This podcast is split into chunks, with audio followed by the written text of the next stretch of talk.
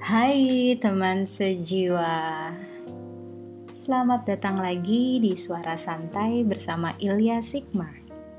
Jadi hari ini aku akan bahas topik yang menarik dan sedikit kontroversial Yaitu Law of Attraction.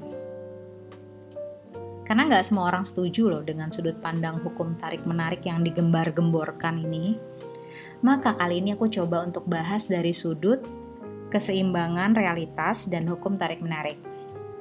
Aku tahu banyak dari kita yang punya pandangan yang beda tentang konsep ini, dan hari ini kita akan jelajahinnya bareng-bareng. Jadi jujur, aku bukan fans dari LOA, tapi kamu jangan baper dulu, karena aku punya alasan sendiri yang mungkin personal, namun bukan berarti aku judge kamu yang punya keyakinan banget sama law of attraction ini. Karena buat aku sendiri yang namanya perbedaan itu indah, Apalagi kalau kita bisa saling menghormati perbedaan itu sendiri dan justru perbedaan yang buat kita ini menjadi manusia yang autentik. Oke? Okay? Jadi sebelum kita mulai, yuk kita sama-sama uh, gali lebih dalam tentang hukum tarik menarik. Nah, konsep ini kan udah jadi topik yang hangat ya dalam dunia motivasi dan spiritualitas. Jadi pada dasarnya hukum tarik menarik kan gagasan bahwa pikiran kita itu punya kekuatan untuk menciptakan realitas yang kita inginkan. Bagi sebagian orang, konsep ini bisa jadi sumber inspirasi dan dorongan yang kuat. Mereka tuh yakin bahwa dengan fokus pada impian dan tujuan, mereka bisa mengarahkan energi positif ke dalam kehidupan mereka, bisa nyiptain peluang dan pencapaian yang sesuai dengan harapan. Tapi sebagian orang juga skeptis sama gagasan ini. Ada yang bertanya-tanya, Sejauh mana pikiran kita benar-benar dapat mempengaruhi kejadian di dunia nyata? Atau ini cuma semacam sugesti? Ada nggak dasar ilmiah yang mendukung?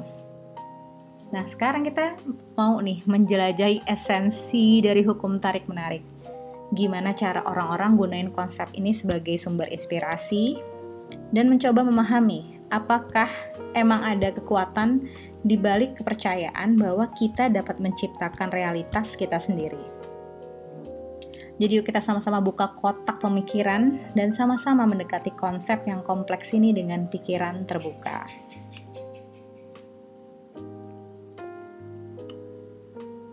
Jadi memang ya, nggak bisa dipungkiri lagi banyak orang yang berhasil menggunakan LOA untuk mencapai tujuan hidupnya. Dari cara visualisasi, scripting, bikin vision board, sampai akhirnya ngambil sebuah action yang konkret. Hal tersebut nggak salah, apalagi jika metode tersebut sesuai dan bisa ngasih hasil positif sama orang tersebut. Dan jujur, aku pun dulu termasuk orang yang menerapkan pendekatan ini. Sampai suatu waktu aku kayak e, merenung dan bertanya-tanya gitu, apakah hidup ini akan lebih indah jika kita hanya hidup? Hidup untuk menikmati momen-momen tanpa terlalu maksain dan berusaha keras. Sehingga aku mulai ngakuin bahwa ada keindahan dalam menerima kenyataan apa adanya, tanpa perlu terlalu berusaha untuk maksain kehendak gitu. Jadi hidup bisa dijalani dengan natural, lebih santai, sehingga segala sesuatunya bisa berjalan dengan lancar dan nyaman.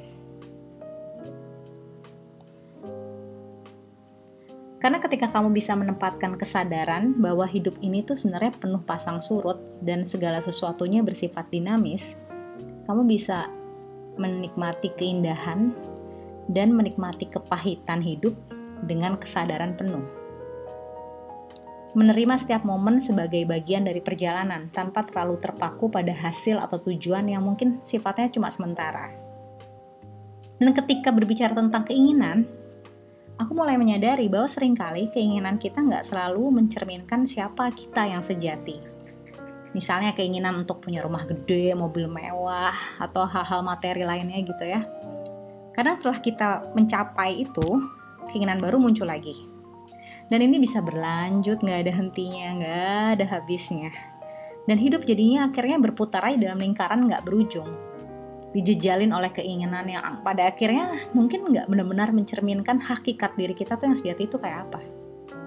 Jadi sering waktu aku mulai nyadarin gitu ya bahwa kebahagiaan sejati mungkin ya, mungkin terletak pada kesederhanaan, kesadaran, dan kepuasan dalam setiap momen tanpa terlalu terikat pada materi atau pencapaian dunia luar. Gimana menurut kamu? Apakah hidup ini lebih berharga ketika kita berada dalam kesadaran sepenuhnya, menikmati setiap momen, tanpa terlalu terjebak dalam alur keinginan yang nggak berujung?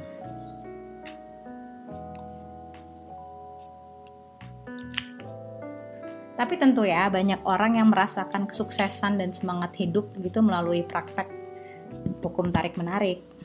Ada buktinya ya, ada pelatihan, ada coaching LOA yang sekarang tuh jadi populer banget gitu ya. Karena para praktisi ini menawarkan panduan praktis untuk bisa memanifestasi kehidupan yang diinginkan. Nah, sebagian orang itu merasa bahwa LOA tuh udah menjadi alat yang kuat untuk bisa mencapai tujuan bisa bangkitin semangat, bisa ningkatin kualitas hidup secara keseluruhan. Jadi pelatihan-pelatihan diberikan ini biasanya ngasih bimbingan khusus untuk bisa nerapin prinsip-prinsip LOA. Dari visualisasi sampai tindakan konkret yang bisa mendukung manifestasi. Tapi kita juga harus ngakuin loh bahwa setiap orang tuh punya pendekatan yang beda sama hidup. Dan punya pemahaman mengenai konsep kayak LOA ini. Bagi sebagian orang, LOA bisa jadi pendorong yang luar biasa untuk perubahan positif. Sementara bagi yang lain, mungkin mereka memegang metode atau filosofi hidup yang lebih sesuai dengan kebutuhan dan keyakinan mereka. Jadi penting untuk memahami bahwa ketika seseorang merasakan kesuksesan dengan LOA, itu pengalaman pribadi dia dan itu sah. Karena dapat memberikan inspirasi pada orang lain. Namun kesuksesan satu orang nggak selalu berarti bahwa metode tersebut cocok untuk semua orang karena setiap perjalanan itu kan unik kan dan setiap orang punya jalannya sendiri untuk mencapai kebahagiaan dan kesuksesan versi mereka. Jadi, apa pandanganmu tentang pelatihan dan coaching LOA? Apakah kamu merasa bahwa konsep ini bisa membawa manfaat positif dalam kehidupanmu? Atau mungkin kamu punya pandangan yang berbeda?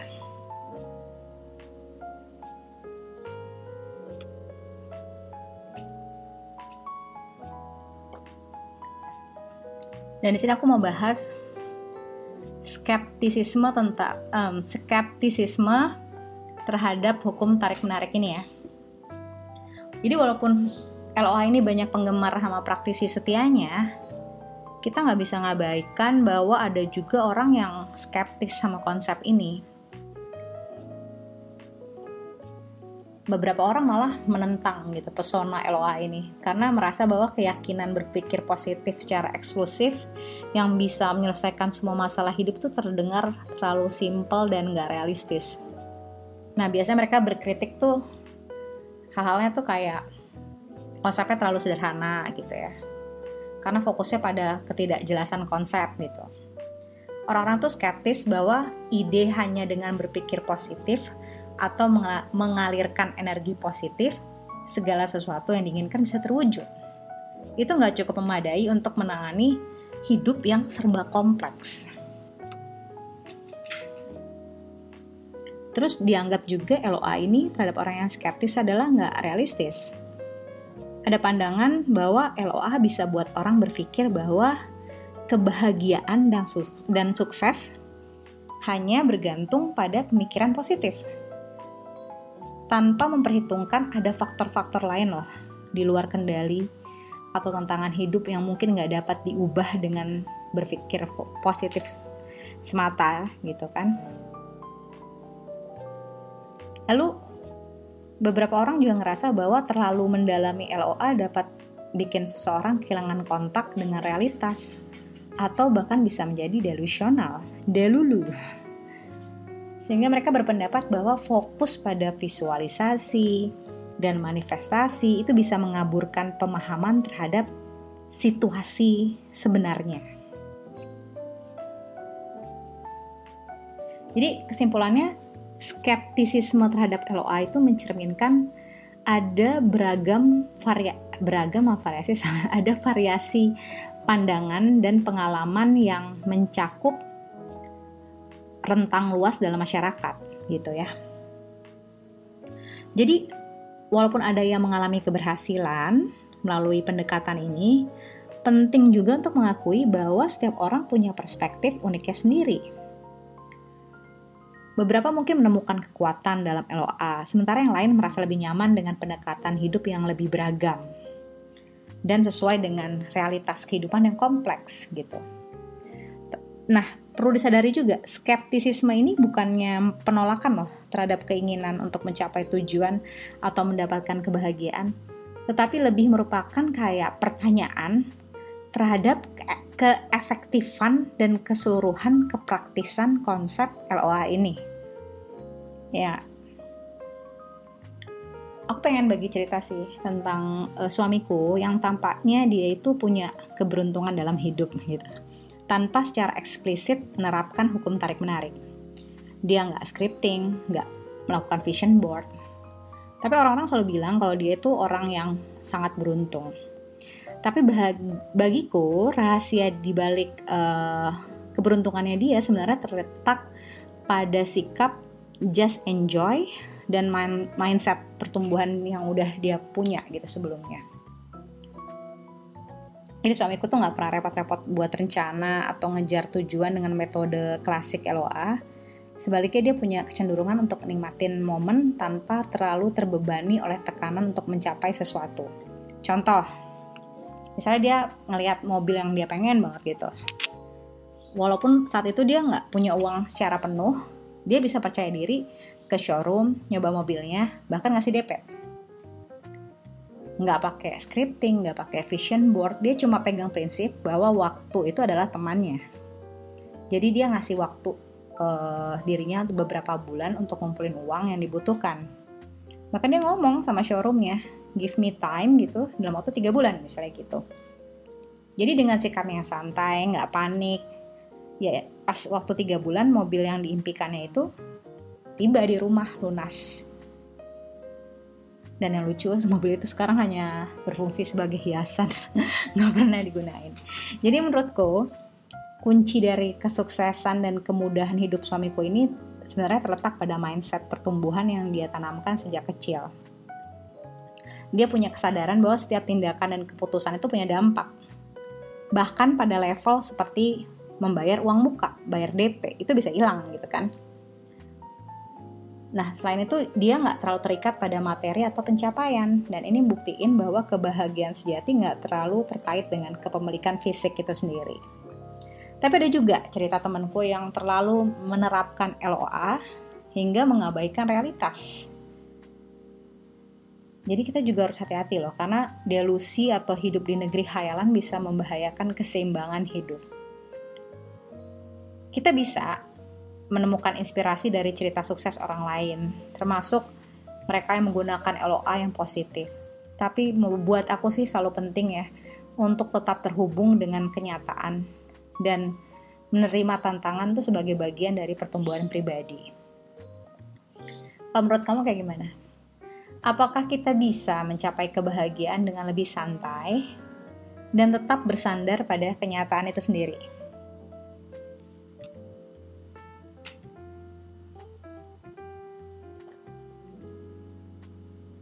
Jadi kalau kita bisa menemukan keseimbangan antara menciptakan realitas yang kita inginkan dan tetap terhubung dengan kenyataan,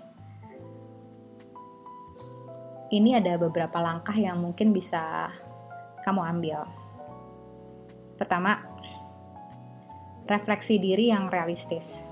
Jadi sebelum kita menciptakan realitas baru, penting untuk punya refleksi diri yang realistis. Jadi kenali dirimu sendiri. Kenali kekuatanmu, kelemahanmu, serta tantangan dan peluang yang mungkin kamu hadapin. Jadi kamu punya landasan yang kuat untuk bikin plan untuk langkah-langkah berikutnya. Lalu juga kedua, punya konsep sama tujuan yang jelas. Kamu bisa nentuin tujuan yang spesifik tuh yang bisa terukur misalnya sehingga kamu nggak terjebak dalam harapan yang terlalu abstrak.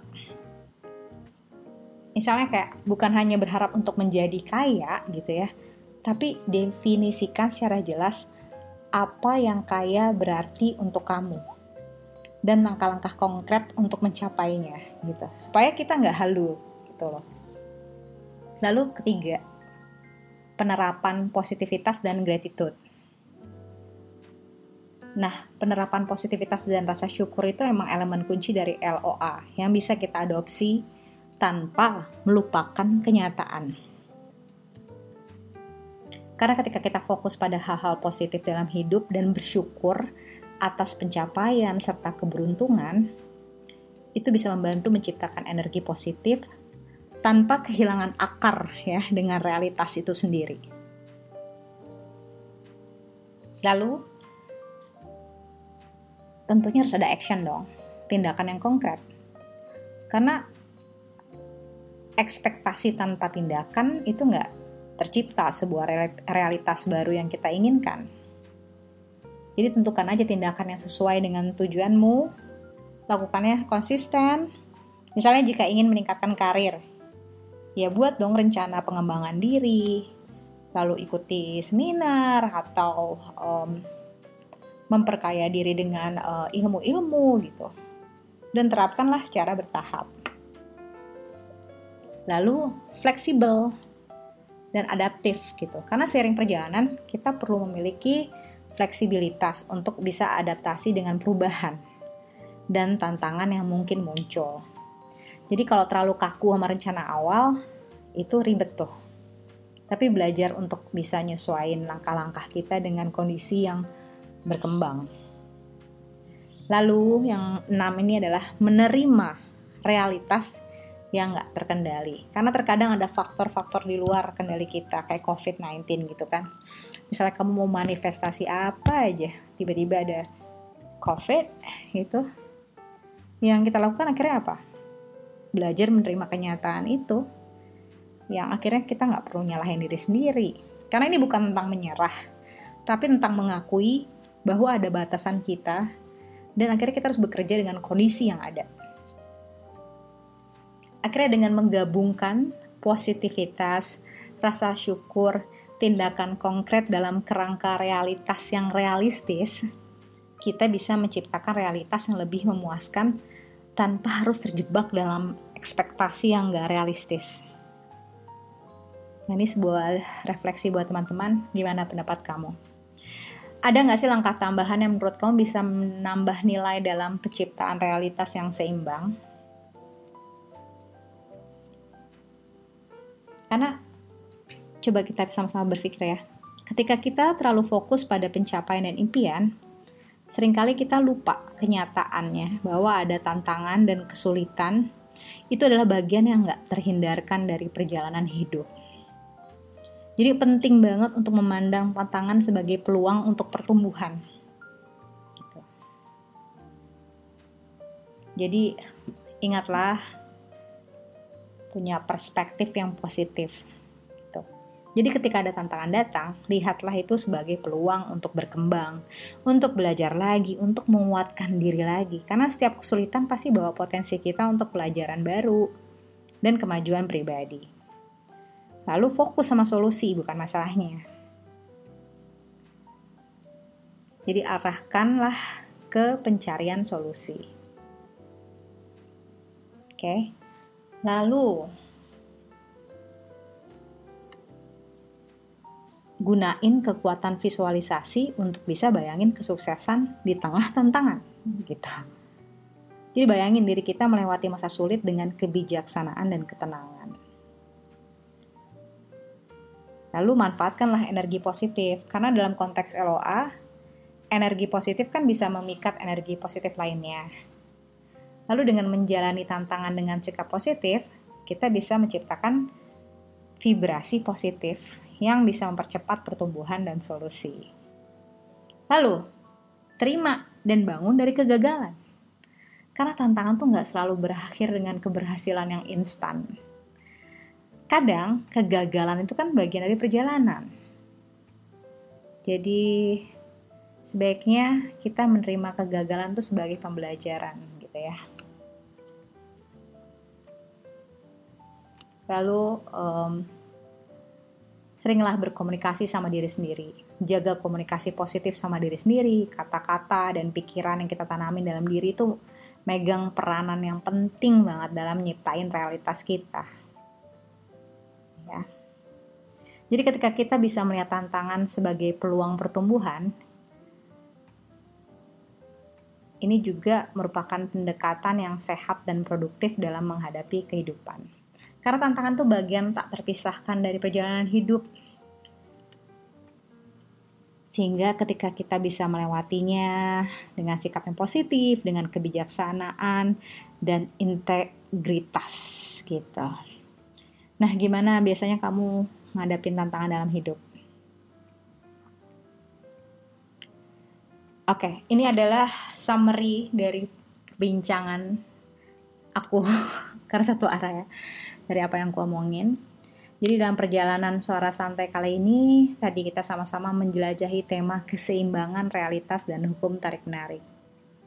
Kita eksplorasi cara menciptakan realitas yang kita inginkan tanpa melupakan kenyataan yang ada. Jadi saya ingatkan sekali lagi, keberuntungan itu juga dapat ditemukan dalam kesederhanaan dan penghargaan terhadap momen-momen hidup.